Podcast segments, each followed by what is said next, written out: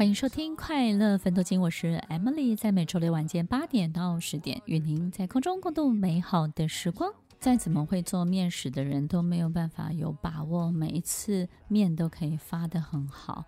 如果这次面发得好，那么做起来的馒头、做起来的花卷、做起来的包子就会特别的好吃。母亲呢，就像这个有没有发好的面团，有时候呢，它就是很好的面粉，但是它没发好。他就没有办法做出好吃的馒头、好吃的包子，我们就会觉得这辈子活得很别扭，过得很奇怪。我们不知道这种别扭跟这种奇怪从哪里来的，所以听众朋友不要花那么多的力气跟你的母亲对抗，好好的去理解她为什么没有办法发得很好。也许她在长的过程当中也受到很大的委屈呢。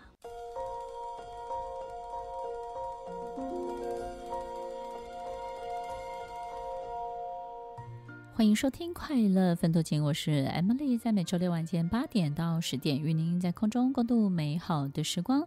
听众朋友，母亲节快乐！也许你才刚当上母亲，也许呢，你在母亲的这个角色当中呢，被困住了，走不出来。也许呢，你非常的幸福，你觉得你拥有太多太多美好的一切。我们经常会觉得生到一个好的孩子真的是福报，然后呢，孩子们也会说，我摊到一个好的母亲也是一个福报。我们有时候就是不知道自己到底会遇见什么，所以很多时候我们都会觉得，不管遇到什么，可能就是我这辈子的功课。所以我们要把这个功课学好。听众朋友，我们不要花那么多的时间一直在想，告诉自己这个很宿命，对不对？我们就是要接受。其实我们倒是可以在许多不同的角色跟关系当中，诶，为什么别人的妈妈她可以对她这样？诶，为什么别人家的小孩是这样？其实我们在这个所有的参照的过程当中呢，你要仔细的去领略。这段关系，你属于你这段关系的好处是什么？它带给你的好处是什么？我曾经有好多的学生告诉我，他跟母亲之间的疏离，要如何的去去改善或解决？为什么他会这样？我说你会很想接近吗？他说会。我说你你应该享受到同样多的自由。你只是觉得这个部分如果有更好，但可是其实也因为这样，你拥有了这辈子比别人更多更多的自由。我发现你的母亲虽然跟你是疏离，虽然是重男轻女的，可是相对的，她也给你好多的自由。你这辈子做好多重大的决定都不用透过他，也不用通过他的。这种同意对不对？但是你的哥哥弟弟就不一样了，对不对？选太太啊，选什么哇，他都要参与好多。那我发现呢，不管你出国念书，你你自己要决定买房子，你要换工作，他都不理你，他都觉得不关他的事。其实听众朋友，这这不见得是一件坏事，你知道吗？就是有时候人家不管哈，为什么天下所有的辈分当中当老二最好？因为老二是三不管地带，所以呢，他也相对的拥有了自由，所以他这辈子呢也会活得比其他的兄弟姐妹更独特，对不对？你说你是不是也享受到很多你不知道的，或是你忽略的美好的一切呢？接下来是第二个问题。对，第二个问题呢，就是要问一下 Emily 老师。我们刚才第一个问题讲到是在家中，如果是有儿子跟女儿会有重男轻女的这个状况发生。那呃，接下来听众朋友问的就是，如果他在家里面刚好是两个都是儿子，就是长子跟幺子。好像很多时候妈妈也会有不同的对待方式，就是长子都要靠很多去争取才能够得到的一切，但是好像在弟弟身上，妈妈对他的要求好像就没有这么高，然后总是可以得到比较多的关注、宠爱，然后好像就是好好活着就好了。可是哥哥要背负好大的家族兴亡的责任，对，所以就是好像这两个哥哥跟弟弟之间跟妈妈的关系，好像也是大家很想要询问的部分。这个当然就是说，两个兄弟之间的年龄差还是有很大的关系。如果他其实年龄差距比较大，通常也不会有太大的问题。因为本来假设他们之间差的九岁、六岁，或甚至十岁，这个本来疼老幺，这也是天经地义的事。我想不是只有妈妈会疼，连哥哥也会很疼的。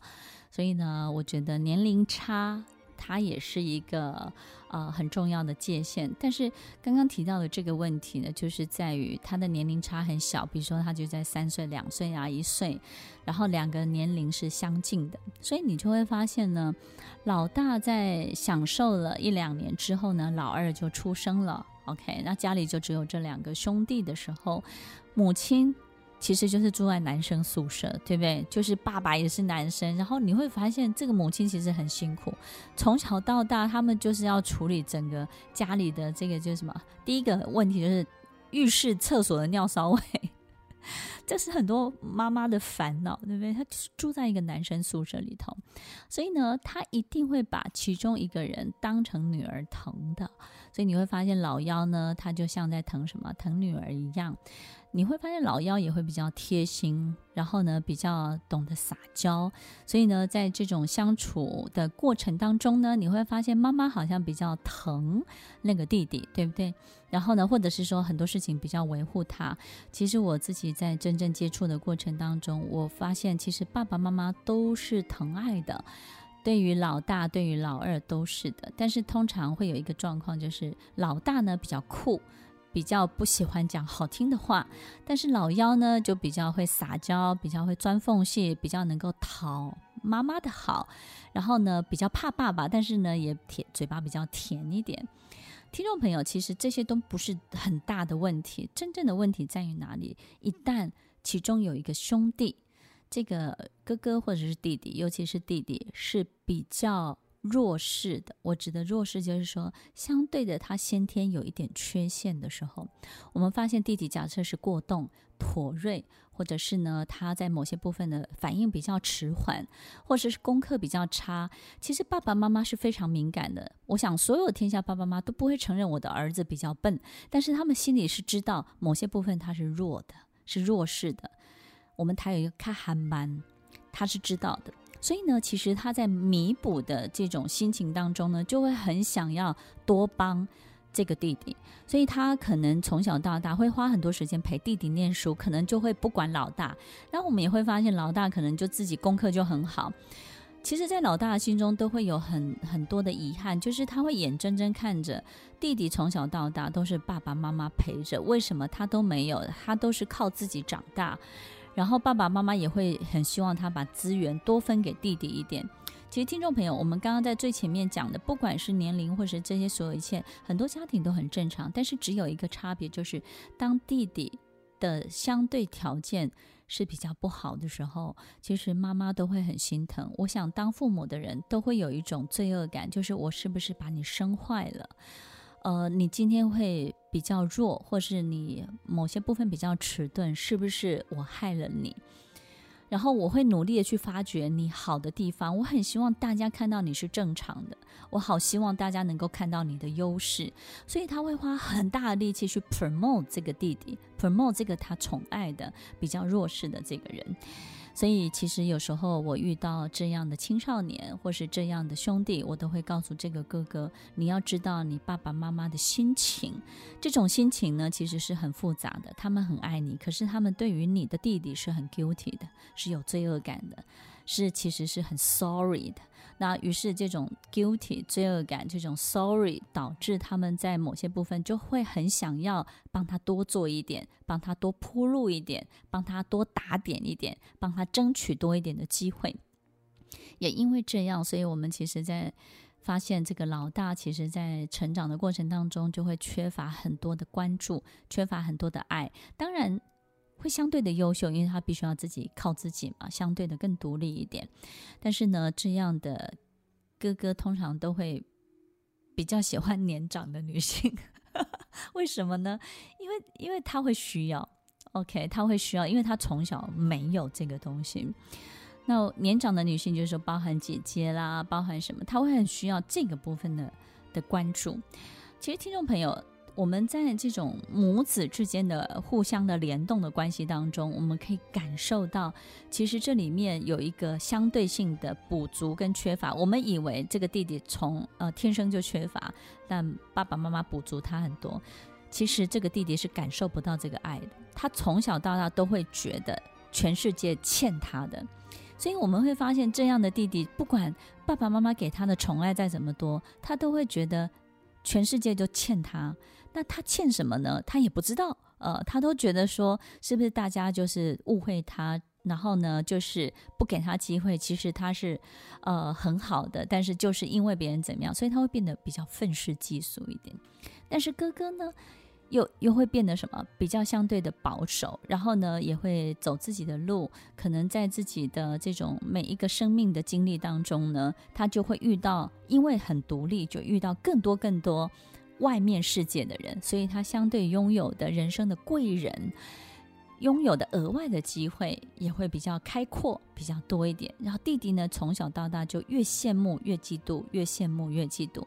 其实兄弟之间的关系在早期都不会太好，等到真的长大了之后，成家立业啦，或是真的比较成熟之后，他们才会开始有比较缓和的关系。否则这种竞争关系也因为爸爸妈妈宠爱跟这种赎罪、赎罪的心态的介入，其实。反而让兄弟之间的关系不是很好。我发现这样的兄弟哦，只要出了家庭以外，他们都会相处得很好。但是在家庭当中呢，那种关系就不是很很 OK，甚至会变得更糟糕。反而在外面，他们比较能够互助、互相帮忙，比较能够互相的尊敬、互相的尊重。但是在家里呢，只要有爸爸妈妈这种两个不公平的人在那边存在的时候，弟弟也会要挟。透过这种方式去修理哥哥，那哥哥呢也会在这个家庭当中得不到一些温暖。听众朋友，其实哥哥不会不被爱的，其实爸爸妈妈还是很爱他的。只是呢，你会发现爸爸妈妈只要有一点点的注意力在他身上的时候，这个弟弟呢有空就会把这个注意力再夺回来，再夺回来。所以，当父母亲好不容易要关注这个哥哥的时候，这个弟弟就开始捣蛋，或是弟弟呢就开始注意，或是创造，或是故意发生一些什么样的事情，又把父母亲的注意力又拉回去了。所以，听众朋友，如果我们在这样的一个家庭当中，如果你是那个弟弟，那我要建议你，也许你现在长大了，那我要建议你什么呢？你永远要记得，你的假想敌绝对不是你的哥哥。你要记得这件事情，你有你的人生，你要把你的眼睛往外看，然后呢，你也不会输给任何人，你一定有属于你自己最好的优势、最大的特点。你不应该在你的生活当中一直围绕着你哥哥转，可是偏偏你的爸爸妈妈有一个很很大的缺点，就是哥哥哪里好，他就希望你也跟着好，他就把你送到一个同样的地方。所以弟弟最痛苦的事情就是这辈子永远在重复，永远在走哥哥走过的路。这件事情是让他非常非常辛苦的，要去被比较跟。不去找哥哥的茬都很难，对不对呢？所以，如果你是这样的弟弟，那我要建议你，你拥有你自己的人生。当有一天你真的有自由，你可以自己做决定了。你长大的时候，你应该要勇敢地走出自己的路，不要再去管任何过去所有一切的比较。那如果你是这个家庭的哥哥呢？我会很想要跟你说，其实你的弟弟没有不爱你。只是他这辈子在永远的被设定，他是一个 loser，他是一个失败者，因为他只要跟你共存的空间当中，他就会有这样的角色的挫败感。所以呢，我觉得你在你跟弟弟的相处当中，不要有太多指导的角色，不要有太多你想要教导他或是想要管理他。其实我觉得三号你多支持他，哪怕支持他做一点小坏事。OK，让他可以把你当盟友这件事情，我觉得才是你跟他之间关系好起来的一个很大的关键。所以呢，不要用你的标准去管理或批判或评判你的弟弟，反而呢，有时候好好的去 enjoy 一下他的鬼灵精，然后或者是他一些小捣蛋的地方。然后呢，在无伤大雅的状况之下呢，嗯，支援他一下，我觉得你们的关系会改善非常多。每一个家庭都有台面上的母子或者是父子。或是兄弟之间的关系，但是呢，每个家庭也有一个潜在的秩序，台面下的关系。所以呢，刚刚这样两个兄弟的家庭，我们要怎么样扮演好母亲的角色，或者是说，呃，怎么样去跟你母亲建立一个正确的关系？要记得，其实。在弟弟面前，妈妈就是一个伟大的母亲；但是在哥哥面前呢，妈妈比较想当女朋友。所以你用对待女朋友的方式去好好的疼爱爱你的母亲，那么哥哥呢，跟妈妈的关系就会变得非常的好。那跟弟弟的关系呢，其实就是告诉他，你是他最坚强的后盾以及盟友。听完今天的节目后，大家可以在 YouTube、FB 搜寻 Emily 老师的快乐分多金，就可以找到更多与 Emily 老师相关的讯息。在各大 Podcast 的平台，Apple Podcast、KKBox、Google Podcast。SoundOn、Spotify、Castbox，搜寻 Emily 老师都可以找到节目哦。欢迎大家分享，也期待收到您的留言和提问。Emily 老师的快乐分多金，我们下次见，拜拜。